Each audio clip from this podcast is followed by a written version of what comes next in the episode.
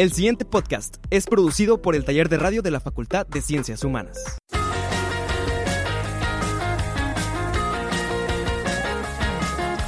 En los próximos minutos, abre tus oídos para un Encuentro con las Letras, un espacio de la Facultad de Ciencias Humanas para promover y fomentar la publicación de textos y la lectura entre la comunidad universitaria, además de difundir las novedades literarias y tecnológicas de la Biblioteca Alma Lorena Camarena Flores. Iniciamos.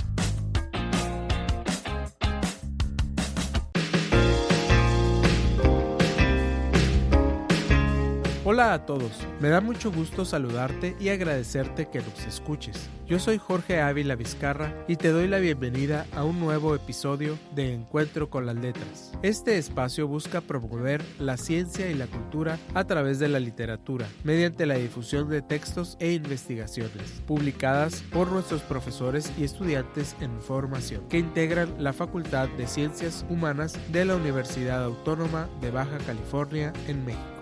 En cada uno de nuestros programas tenemos conversaciones con creadores literarios de esta comunidad universitaria que te compartimos. Además, tenemos música y te haremos algunas recomendaciones en torno al mundo de la lectura puedes ponerte en contacto con nosotros y enviarnos sugerencias a través de nuestra página de Facebook Taller de Radio FCH o a nuestro correo encuentro con las letras gmail.com. Asimismo, nos puedes buscar en Spotify como Encuentro con las letras.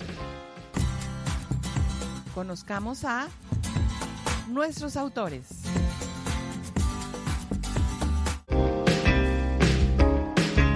En este episodio de Encuentro con las Letras te presentamos una entrevista que realizó Alejandra Gracia Zaragoza a las doctoras Mónica Ayala Mira y Elsa de Jesús Hernández Fuentes, referente a la publicación de su libro Discriminación y Vulnerabilidad Social, una aproximación teórica y empírica, un libro que reflexiona sobre derechos humanos, vulnerabilidad social, discriminación por género, violencia, entre otros temas. Te invitamos a escuchar esta charla. ¿Cuáles son sus nombres, su formación académica y en qué áreas se han desarrollado? Mi nombre es Mónica Ayala Mira. Yo soy psicóloga, tengo un doctorado en psicología, la maestría en psicología y la licenciatura en psicología. Me he desempeñado en el área académica desde que egresé y en el área clínica. Actualmente soy profesora de tiempo completo en la Facultad de Ciencias Humanas, adscrita a la licenciatura en psicología. Estoy coordinando la maestría en psicología y el programa de investigación e intervención psicosocial en género y familia. Mis temas de investigación son construcción de masculinidades y feminidades, violencia por razón de género, actualmente memoria colectiva y género. Mi nombre es Elsa de Jesús Hernández Fuentes, yo soy licenciada en Sociología, maestra en Estudios y Proyectos Sociales y doctora en Planeación y Desarrollo Sustentable por la UABC. Me he desempeñado mayormente en investigación y docencia y mis temas de investigación son factores de riesgo y violencia social y ya de manera particular jóvenes y espacio público. ¿Cuál es el libro o texto que desean presentarnos y de qué trata? Es un texto muy interesante que se llama Discriminación y Vulnerabilidad Social, una aproximación teórica y empírica. Este libro es resultado de la colaboración entre la Universidad de Autónoma de California y la Universidad Autónoma de Ciudad Juárez. Eh, los coordinadores son el doctor Oscar Bernardo Rivera García, Mónica Yalamira, Ramón Leopoldo Moreno Murrieta y una servidora. Este consta de nueve capítulos y la introducción. Tiene autores de Mexicali, de la Facultad de Ciencias Humanas, Facultad de Derecho Mexicali, Facultad de Ciencias Políticas Sociales y Instituto de Investigaciones Sociales, de la Universidad Juárez, del Instituto de Arquitectura y Diseño y también de, Argentina. Aborda temas sobre derechos humanos, responsabilidad social universitaria, discriminación entre jóvenes, vulnerabilidad social en adolescentes migrantes, particularmente adolescentes con conflicto con la ley, trabajadores migrantes como colectivo vulnerable en derecho argentino, violencia de género en el crimen organizado, lesbofobia internalizada, vulnerabilidad social imaginario del miedo y violencia en la ciudad. Son los temas que se abordan en estos nueve capítulos. En algunos casos son estudios y en otros son abordajes de elementos teóricos y conceptuales alrededor de los temas de la vulnerabilidad y la discriminación. ¿Cuándo decidieron escribir el libro y qué les motivó para redactarlo?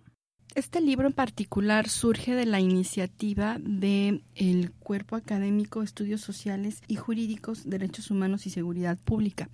Gran parte de los colegas que estamos eh, ya colaborando como miembros de este cuerpo académico, pues nos cruzaban estos temas, ¿no? Discriminación y vulnerabilidad. Y es ahí en donde se gesta la idea de generar un texto que esté abordando tanto la parte empírica como la teórica o los elementos teóricos, ya con esta formulación o con esta idea en mente, eh, empezamos a buscar colaboración hacia afuera de la UABC. Es así como a través de la doctora Elsa se pudo contactar al doctor Ramón Leopoldo y a la doctora de, Argentina que está conformando un capítulo también. Sí, por medio de las redes nacionales conocíamos ya al, doctor Ramón Leopoldo Moreno, que es de la Universidad de Ciudad Juárez, también a la, a la doctora de Argentina y es como, de acuerdo a la afinidad temática, pues se, se les invita a que se conforme este libro, ¿no? En una coedición con la Universidad de Ciudad Juárez. A través de pues de esta coincidencia en, temas eh, fue que surgió la idea, ¿no? Ya todos teníamos algún avance en, en alguno de estos dos elementos, discriminación o vulnerabilidad, fue buscar el punto de unión para generar la idea propia de un texto. ¿Cuáles son los principales obstáculos con los que se enfrentaron al escribir su libro?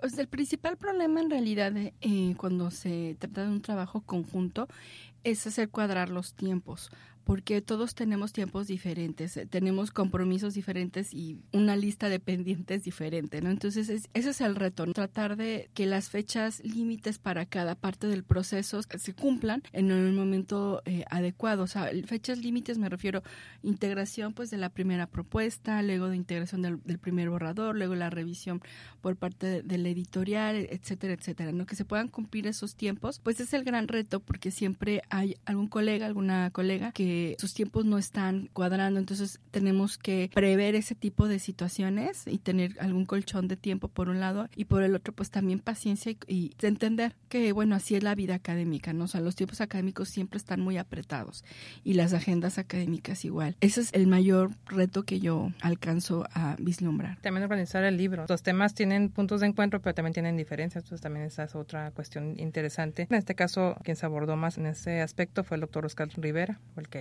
organizó por temas para que haga un orden más lógico, ¿no? Al momento de que el lector lo, lo tuviera ya en sus manos.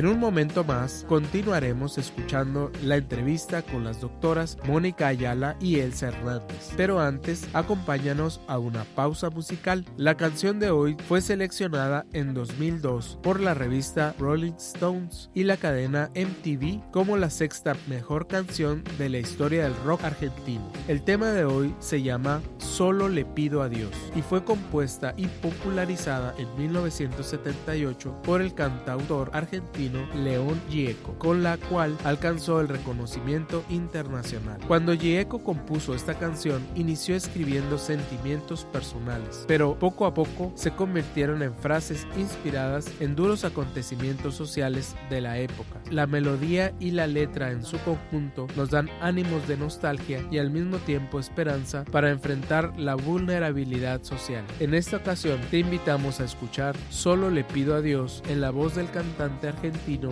Luciano Pereira. La pasión por la música. Melomanía.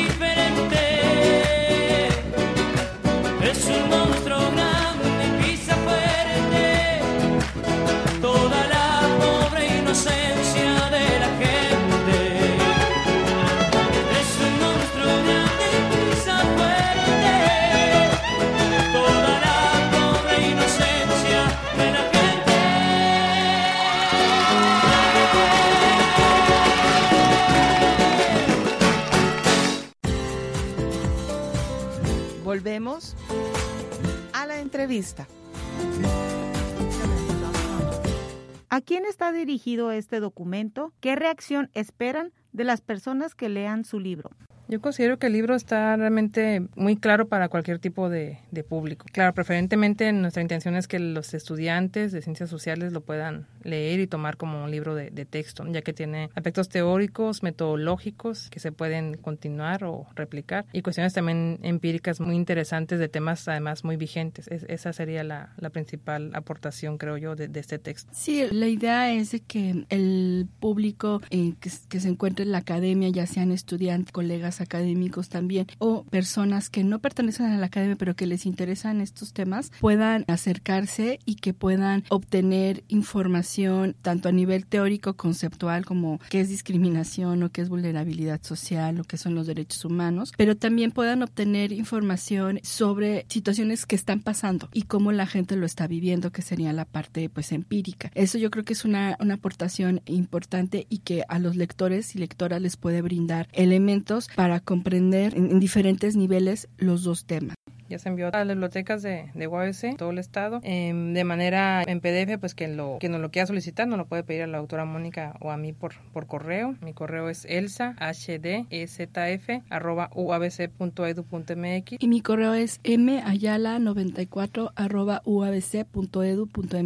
Si nos lo piden, pues lo hacemos llegar por, por PDF o como ebook para que lo lean en sus dispositivos móviles. ¿Qué recomendación tienen para nuestro auditorio sobre la lectura y la redacción de textos? Evidentemente la primera es leer lo más actualizado posible. Hay textos que son clásicos, que evidentemente tenemos que leer en nuestras áreas de formación, en nuestras disciplinas, y hay también textos que son eh, de, los temas actuales, digamos, lo más innovador, lo que está en boga en ese momento. Yo creo que para que te surjan ideas y ganas de escribir o de investigar y para poder escribir, pues se necesita empaparse de estos temas y sobre todo tener una curiosidad, una curiosidad sana, una curiosidad también responsable y que te guíe para ir buscando temas de interés que sean socialmente además pertinentes y que sean investigaciones ancladas en lo social, en la responsabilidad y compromiso social. Esos como dos ejes rectores muy importantes. Y ya a partir de ahí, bueno, creo que hay muchos consejos ya más a nivel práctico que se pueden tomar en cuenta y que creo que pues hay como recursos ya prácticos de cómo empezar a escribir y demás que los chicos y chicas pueden interesarse en estos temas. Hay manuales para la escritura en ciencias sociales y humanas, ¿no? Un buen inicio, una buena propuesta para poder iniciar en esto. Yo aconsejaría, además de leer, observar y, cuestionarse. Hay que cuestionarnos la realidad social, hay que estarla cuestionando constantemente. Y de ahí pues ya tiene uno material para ir investigando. En este texto en particular, el, el capítulo del doctor Oscar Rivera eh, lo escribió con un estudiante de sociología, con Carlos Armenta, que ya actualmente es estudiante de, del posgrado. Y también eso, es importante acercarse a un, profesor investigador que también lo, lo puede ayudar para iniciarse en la investigación, ¿no? en apoyo de la investigación. Y tenemos en, en, sociología varios, varios de esos ejemplos donde ya escribimos con algunos estudiantes también. Esa es, esa es una, una forma. Y lo más importante es eso, ¿no? que siempre estén, eh, como dice la autora Mónica, en búsqueda de, de, información nueva, cuestionando todo lo que uno va, no nomás leyendo, sino también viendo ¿no? y viviendo. Eso sería algo muy, muy importante.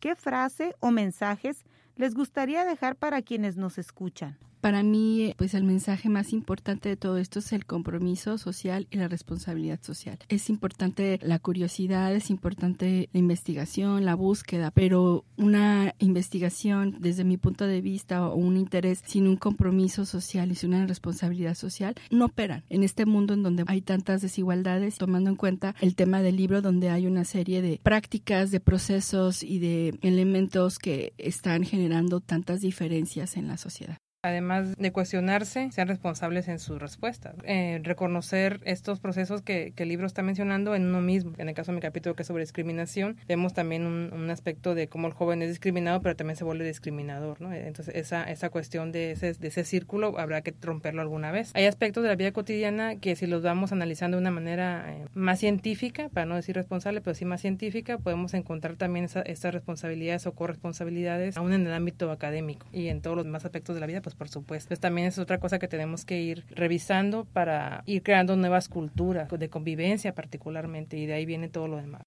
¿Algo más que deseen agregar? Bueno, los temas de discriminación, de vulnerabilidad social, pues son muy sensibles en la actualidad. Estamos viviendo una gran movilidad humana. Parecieran a veces escenarios bastante apocalípticos y, negativos. Baja California va a seguir recibiendo a personas de otros lugares y de, de otras latitudes. Es necesario cultivar la tolerancia, el respeto, la apertura y sobre todo valorar las diferencias. Las diferencias no nos hagan sentir vulnerados o vulneradas. Todo lo contrario, nos pueden fortalecer mucho como sociedad que se atrevan a, pedirnos el texto, a leer también producciones locales, sobre todo en, en, contexto fronterizo. Hay una escasa producción de textos fronterizos, en ciencias sociales en particular si no es por otras instituciones, ¿no? Como el Colegio de la Frontera Norte, otros. Entonces nosotros tenemos también todo un cuerpo de académicos multidisciplinario, muy bien preparado y, estamos haciendo algunos esfuerzos y pues que nos den la oportunidad para que nos lean también a nosotros, ¿no? No solamente a, otros con más, a lo mejor con más, más tiempo o más producción y además que puedan ellos tomar también a la frontera como un objeto de estudio. Es importante donde estamos, a lo mejor no nos damos cuenta porque es nuestro ámbito común, en nuestra vida cotidiana, en nuestro mundo de vida, ¿no? Como se podría decir, pero es muy importante eh, justo por la pandemia pandemia, con lo que menciona este, la autora Mónica de la, cuestión de las caravanas migrantes, la diferencia entre la ley, que también lo, aborda el libro, ¿no? La, la, ley federal, estatal, las cuestiones ya municipales y cómo esto se ejerce en los derechos de grupos particulares que son vulnerables ya de por sí. Y esto va a irse cambiando y, y al ámbito de los mismos jóvenes también son temas que se abordan en el libro. Entonces ellos como actores políticos deben también reconocerse y ubicar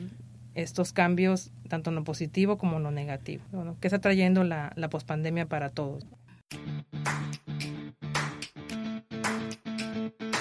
En la siguiente sección queremos presentarte información con la que cuenta nuestra biblioteca Alma Lorena Camarena Flores, así como algunas recomendaciones literarias y en esta ocasión quiero hablarte sobre qué hace un bibliotecario.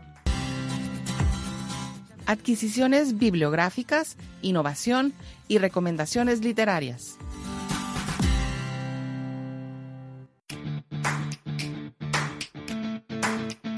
Por lo general, las personas ajenas a las bibliotecas tienen la idea de que el bibliotecario hace pocas actividades y se imaginan a una persona, por lo general mujer de edad avanzada y regañona, que se la pasa callando a la gente, leyendo los libros de la biblioteca y acomodándolos en los estantes. En mi experiencia sucedía lo mismo, solo puedo agregar que pensaba que el bibliotecario o bibliotecaria también sacaba las copias de los libros y no todas eran tan regañonas. Cuando entré a la jefatura de biblioteca, mi primera experiencia fue el contacto con certificadores para la Escuela de Medicina en la Universidad Xochicalco en el año 2013 y a partir de este momento, como la luz de una vela que ilumina a un cuarto oscuro, me di cuenta de las posibilidades que tiene una biblioteca. Y poco a poco esa vela se ha encendido más a través de distintas experiencias como el contacto con los usuarios, las capacitaciones y congresos en que he participado o asistido y por supuesto de la convivencia con otros bibliotecarios y que en este momento puedo compartirles algunas de esas acciones y actividades por las que cada persona que trabaja en una biblioteca se siente agradecido por esta vocación o trabajo en el que se desempeña. En forma de introducción, te ejemplifico el trabajo del bibliotecario con el de un médico. Un día llega el enfermo al consultorio, el médico lo revisa, establece un diagnóstico y le da instrucciones para devolverle la salud. En el otro caso, llega el desinformado a la biblioteca, el bibliotecario lo escucha y observa, reflexiona y analiza la mejor forma para darle la información y da instrucciones para satisfacer dichas necesidades. Y así, como el médico requiere conocimientos, actualizaciones, especialización, experiencia, herramientas y otros aspectos para promover la salud y evitar la enfermedad, así el bibliotecario va desarrollando múltiples actividades para desempeñar un trabajo eficiente. Te presento entonces tres actividades que probablemente desconoces de los bibliotecarios. La primera son las actividades docentes, es decir, existen muchos bibliotecarios que han tenido que adentrarse en el proceso de enseñanza, ya que el surgimiento de nuevas formas de comunicación y de acceso a los recursos o identificación de mejores formas para extraer información valiosa los ha retado para llegar a un mayor número de personas en menos tiempo a través de la docencia, tanto en cursos, talleres, ponencias o asignaturas en temas referentes a la alfabetización informacional o el desarrollo de habilidades y competencias de la información. La segunda son las actividades de marketing. El bibliotecario, al estar en contacto con información de alta calidad, le permite observar la importancia de difundirla, sobre todo con aquellos recursos que la universidad invierte.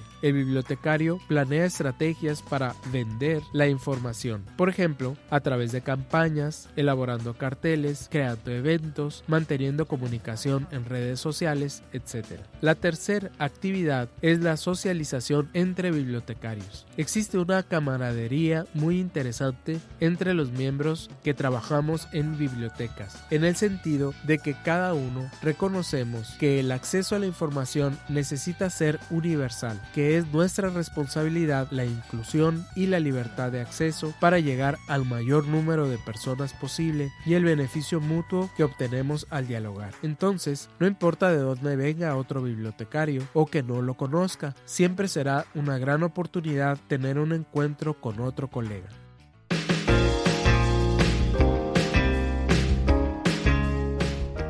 Lamentablemente, nuestra emisión de hoy ha llegado a su fin. Pero te invito para que nos escuches en nuestra siguiente emisión, donde tendremos más charlas con autores, música y recomendaciones literarias. Mientras ese momento llega, continúa conectado con la lectura hasta que tengamos un nuevo encuentro con las letras. Yo soy Jorge Ávila Vizcarra.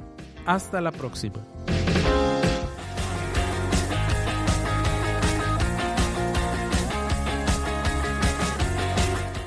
Sido una emisión más de Encuentro con las Letras, una producción de la Biblioteca Alma Lorena Camarena Flores y del Taller de Radio de la Facultad de Ciencias Humanas.